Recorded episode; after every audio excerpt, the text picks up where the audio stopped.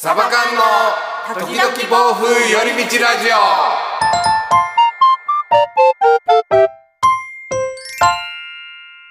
さあ、ラジオの時間が始まりました。こんにちは、つねです。一人です。サバ缶です。よろしくお願いします。ということで、えっ、と、前回、ぽちゃまるさんという占いをしていただける方に来ていただいて、今回は第2回ということで、引き続き来ていただいています。ぽちゃまるさん、こんにちはです。こんにちは。よろしくお願いします。よろしくお願いします。で、聞いてない方はぜひ前回のものも聞いてほしいんですけども、まあ、ぽちゃまるさん、あの、スタイフのライブ配信で、えっ、と、占いをされている方で、今回ちょっと僕が、えっ、と、お願いをして、ぽちゃまるさんに来ていただいて、その、去年の12月からもうすごい調子が悪かったっていうところを、もう見ていただこうと。そして、まあ、今年はどんな年になるのか、どういったことに気をつけたらいいのかっていうのを、ぽちゃまるさんに、こう、占いで聞いていこうというふうに思う企画でございます。というわけで、ぽちゃまるさん、よろしくお願いします。よろしくお願いします。で、どうですか？僕のその去年からのちょっと悪いのって、これ正解なんですかね？それともこんなことないよっていうもんなんですか？のえっとね、大きな流れっていうのが、まあ、前回のね、収録でも一回話させてもらったんですけど、あの、占いによって9年周期だったり、12年周期だったり、ね10年周期だったりっていうね、占い。の種類によって流れは違うんですけれども、その中でこの12年で周期で見るものに関して、つねさん自体がね、今年ぐらいからですね、あの、はい3年間冬の時期を迎えるっていうことで、うん。まあそういう時期に入り差し掛かっているんですね。なのでまあ、上り坂、下り坂かとかいういう言い方はあんま好きじゃないんだけれども、まあ、うん。冬の寒い時期を迎えようとしているので、はい。その流れがちょっとあったかなっていう感じなのと、あとは、うんはい12月が生まれ年とうん言っていいのかな、そうですね。あ、大丈夫です、大あの、丈夫です。生まれつき、生まれつきですので、生まれつきっていうのは自分がおぎゃーと誕生してくる前後っていうのは、皆さんね、あの、変わり目になるのでうん、切り替わり、運気の切り替わりの時期ですので、それがね、よく出る場合と、強くこう、沈んだように出る場合とがあるんです。受け取り方なんですけど、じゃあ僕って今、この冬、冬の下り坂ってことですか？今ずっと下がっていくんですか ?3 年。そうですね、さ、下がって、まあ、もちろんね、そうさ3年冷え込む時期っていうのがあって、12年周期で見た場合は冷え込む時期ではあるんですけど、えその中でもね、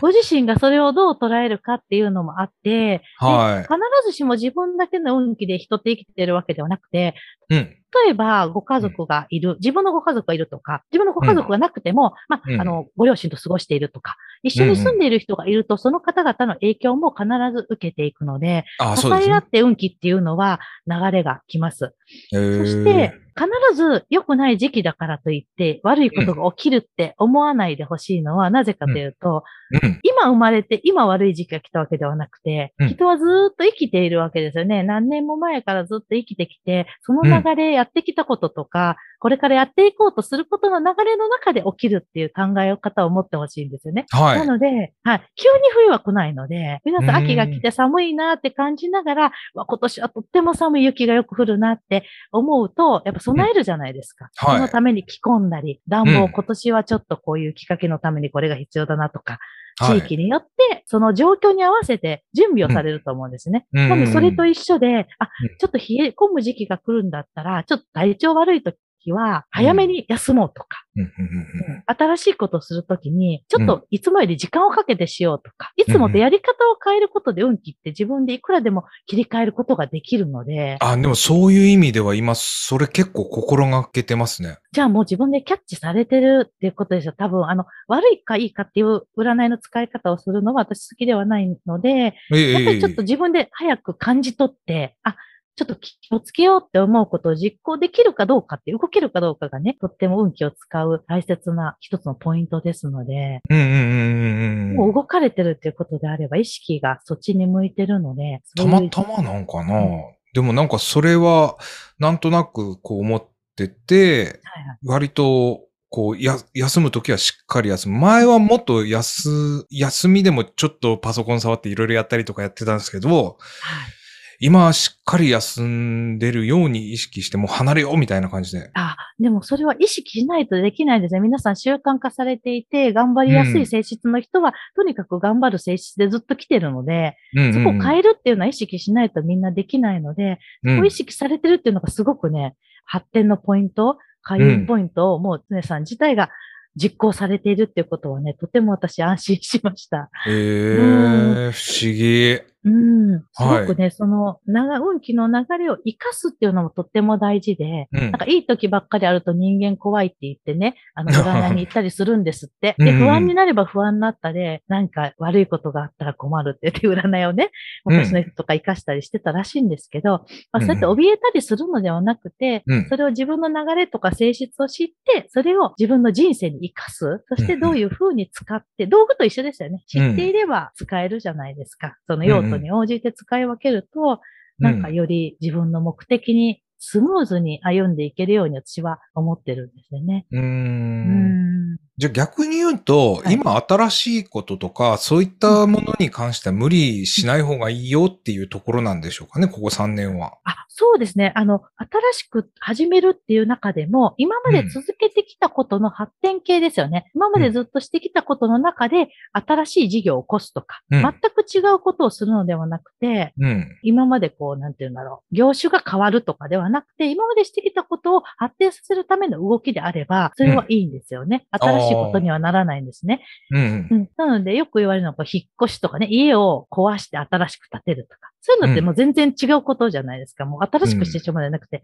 今まで延長線上にあることっていうのは、うんいい時期悪い時期に関わらず続けてやった方が逆にいいんです。それが大きく発展しないかもしれないけれども、土台作りになるので、えそれはぜひやってほしいことの一つと、うんうんあと、これはちょっと、常さんの運気ではなくて、まあ今年自体がね、あの土の土台作り、足元をしっかり見直しましょうっていう年回りになるので、これはみんあ、なでエリちゃんと一緒だ。みんなそうなんですね。豪土星っていう年で、聞いたことあるかもしれないです豪土星の虎年っていうね、すごくこう、エネルギーが強い強いね、年回りなんです。これはみんなそうなんですね。うんでそれをみんなが活かして、うんで特に常さんはこう、えっと、木と金って言ってね、その土が必要な星を持ってるんですね。はい。木は土の上に立ってるので、土がないと生きていけないんです。でうん、金っていうのは金の玉ですね。それもうん土の中で磨かれるんですよね。水がかかったりとか。うんそういうので、なんかその土とかのエネルギーと土のエネルギーを持っている方と関わることで、自分がよりね、リラックスできたり、自分のいい面を引き出してくれるので、うん物事も発展しやすくなるので、うん。今年はね、そういう土台作り、足元の見直しとかいうのをね、あの重点的にこう考えてすると、物事が発展しやすいです。なるほど。じゃあ、例えば今、ラジオの配信を去年の末ぐらいから始めて、あこれはそうですそれでも新しいことにはならなくて、発展っていうところに捉えたらいいんですか？そうですね。私は、あの、初めてね、スタイフでこう検索して、あの、うん。お見かけしたんですけど、やっぱりうんあの YouTube とかなさってらっしゃって、そこの延長線上だったりするじゃないですか。それが映像から音声になったっていうことを考えると、うん全く違うものではないと思うんですよね。内容だったりはどうでしょう？内容とかも。そうですよね。うん。あのこういうフィール占いとかそういったことはやってないですけどね。ある意味うん新しいことになるんかなとは思うんですけど。でもうん根本的な目的とか、その、あの映像化とか配信をするにあたっての、あの皆さんのこう考えとか目的とか、そういったものが多分変わってないと思うんですよね。フィールドを広げたとか。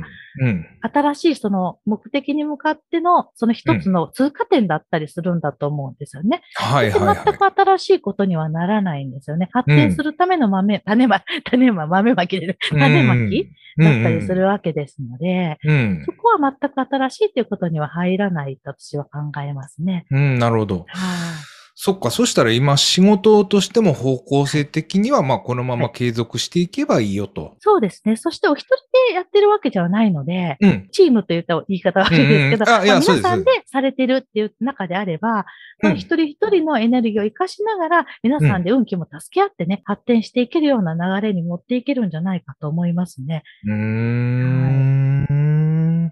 さっきね、りちゃんの ちょっと見させてもらった時も思いました。やっぱりこう、うん、引き合ってっていうか、必要として一緒にうまくいってなってるんだなって、バランスっていうかね、うん。あるんですよね、それが。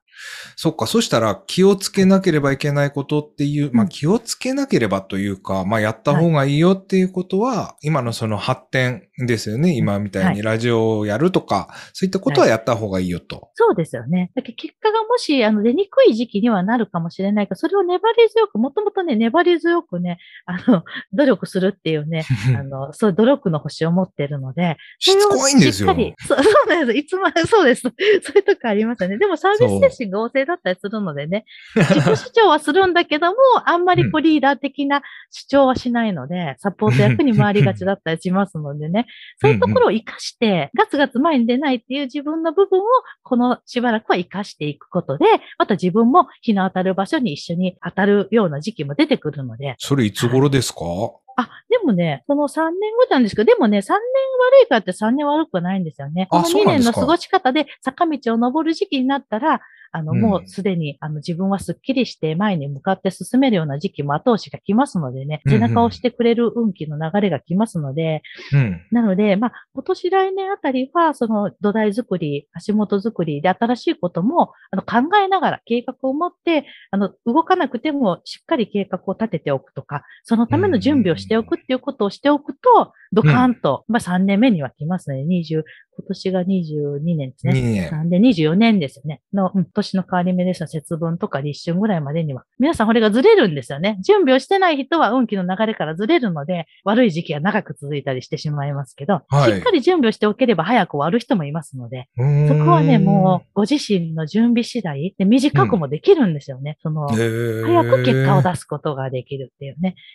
その2年後に向けてコツコツと。そうです。長いなと思うと思うんですけど、その中でも毎月毎月のね、流れもありますのでね。アリとキリリ。ギリスみたいな話ですね。はい。でも努力するの多分得意だと思います。あの、周りから愛されるとかね、人と関わることをやめてしまうとちょっと動けなくなったりもするので、はい。でも人と関わることをずっとし続けると疲れるんですよ。なのでそういうね、あの生まれ持った気質をお持ちですので、正解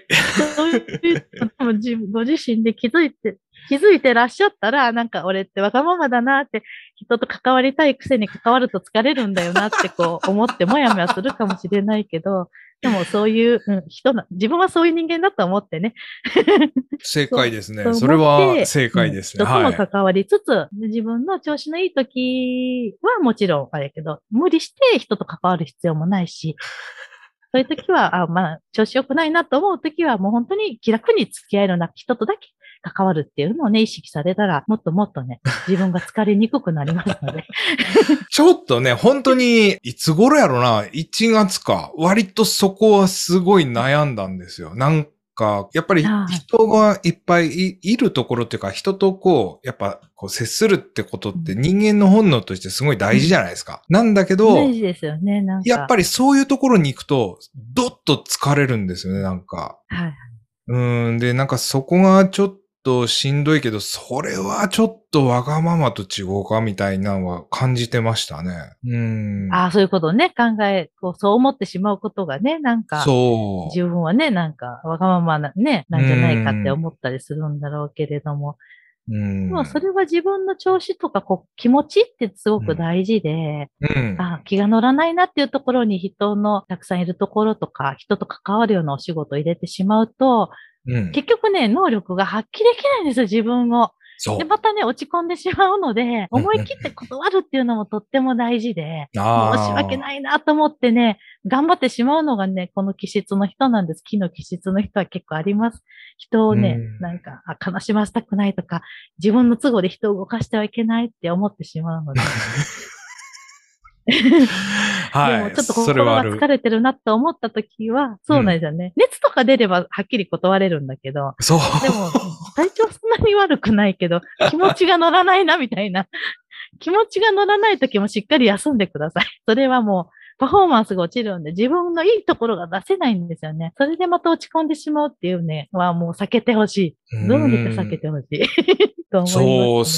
それは結構最近悩んでたことですね。今の話からして、感じてたっていうことがまたすごい。はい。それに合わせて、じゃあ僕の生年月日から、その生まれ持った才能とか隠れた才能ってどんなもんあるんですか、うん。先ほどもちらっと言ったこともはまず、混ざってはくるんですけれども、やっぱりね、自己表現をすることで、あの、自己表現を苦手と思ってるかもしれないけど、自分をね、表現するっていうのがとっても大事で、で、やっぱ人人のね、サポートをしたりとか、うんうんあの、自分がありのままでいるだけで、周りから愛されてるっていうことを、愛される性質なんですけど、それって結構自分で信じがたかったりするので、意外に人は寄ってくるんだけど、自分って必要とされてるんだろうかって、やっぱ思いがちな性質があるので、はい。そうですね。しっかりね、あの、本当に、うん、周りから必要とされてとっても、いるだけで、ただいるだけなのになんでこんな人寄ってくるんだろうっていうようなね、そういうなんかこう、人が必要、人が必要としてくるんだね。そういうね、性質はありますで、あと明るい。とにかく楽しいことが好きで、やっぱりねうん、こう、なんて言うんだろう、こう、きらびやかな世界に憧れるというか、私この同じ星持ってるんで、自分のことのように言ってますけど、うんうんうんやっぱりね、華やかなことがもう好きなんですよ。で、それがその気質と反対になるんですよ。サポート役に回るっていうのと、表に立ってきらびやかな世界でいたいっていうのが、ギャップがあるじゃないですか。ギャップあるそこを。どうやって自分が調調節するかっていうのがポイントになるんです。生きるポイントに。ギャップがない人はそのままで入れるんだけども、うん。影でいる部分と派手に出たい部分の自分の気持ちのコントロールをすることでもっと自分がね、あの、浮き沈みが少なくて済むんですよね。なんか落ち込みも少なくなるので、そこの調節をね、しっかりしてみるといいかな。まあまあ、僕の悩みのコアな部分ですね、そこは。あの自分のプライドを大切にした方がいいです。自分はこう思うっていうのをね。え持ってると思うんですけど、それはあんまりね、気の、その優しいエネルギーがいっぱい出てくると、自分、土が出てしまうと、自分を主張するのをね、ためらったりするんですよね。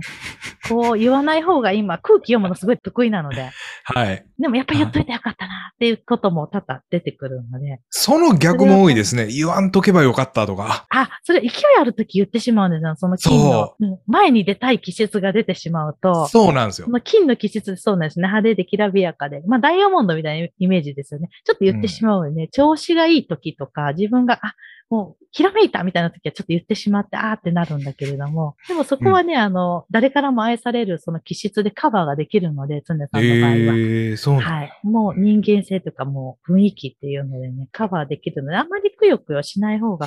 いいとは思いますね。うんはい。自分を信じるのはテーマでございます。た自分を信じるね。エリちゃんとちょっとまあ似てますよね。そういう自分を信じるっていう部分は。うん。だエリちゃんもさっきお話ししてたけども、やっぱ調子のいい時ちょっと言、言言い過ぎてしまうって、僕も割とそれ一緒やなと思って聞いてて。はい。僕もやっぱちょっと言い過ぎちゃうとこあるんで、まあそういうところはちょっと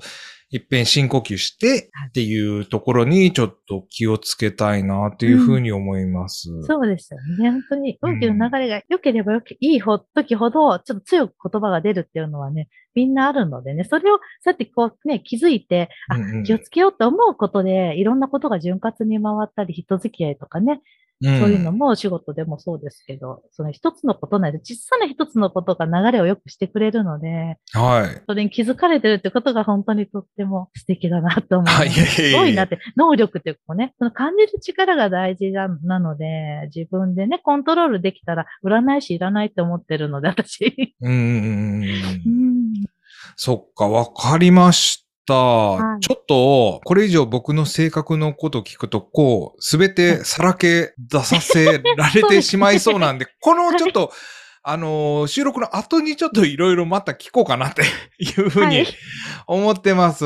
はい。なんで、えっと、もし皆さんもよろしかったら、あの、ポジャマルさん定期的ではないんですけどね、不定期でもライブ配信で占いってされてるんですよね。あ、そうですね。またちょっとこれを機会にね、しっかり時間を決めて需要があるようでしたら皆さんね、聞きたいよっていう方いらっしゃったら、もう固定にでしていこうと思いますので、またプロフィール欄に記載しますので見ていただけたら幸いです。はい。というわけで、まあ、いい、いい機会にもなりますね。気づきも結構、まあ、占いとか関係なしに、いろいろ気づくこともあるかと思うんで、あの、もしよろしかったらね、あの、ポチャマルさんのチャンネルの方も、えっと、フォローやコメントの方ってしていただけたらなというふうに思います。はい。さあ、いかがだったでしょうか？えー、我々サバ缶の方ももしよろしかったら、チャンネルフォローやコメントの方もまたよろしくお願いいたします。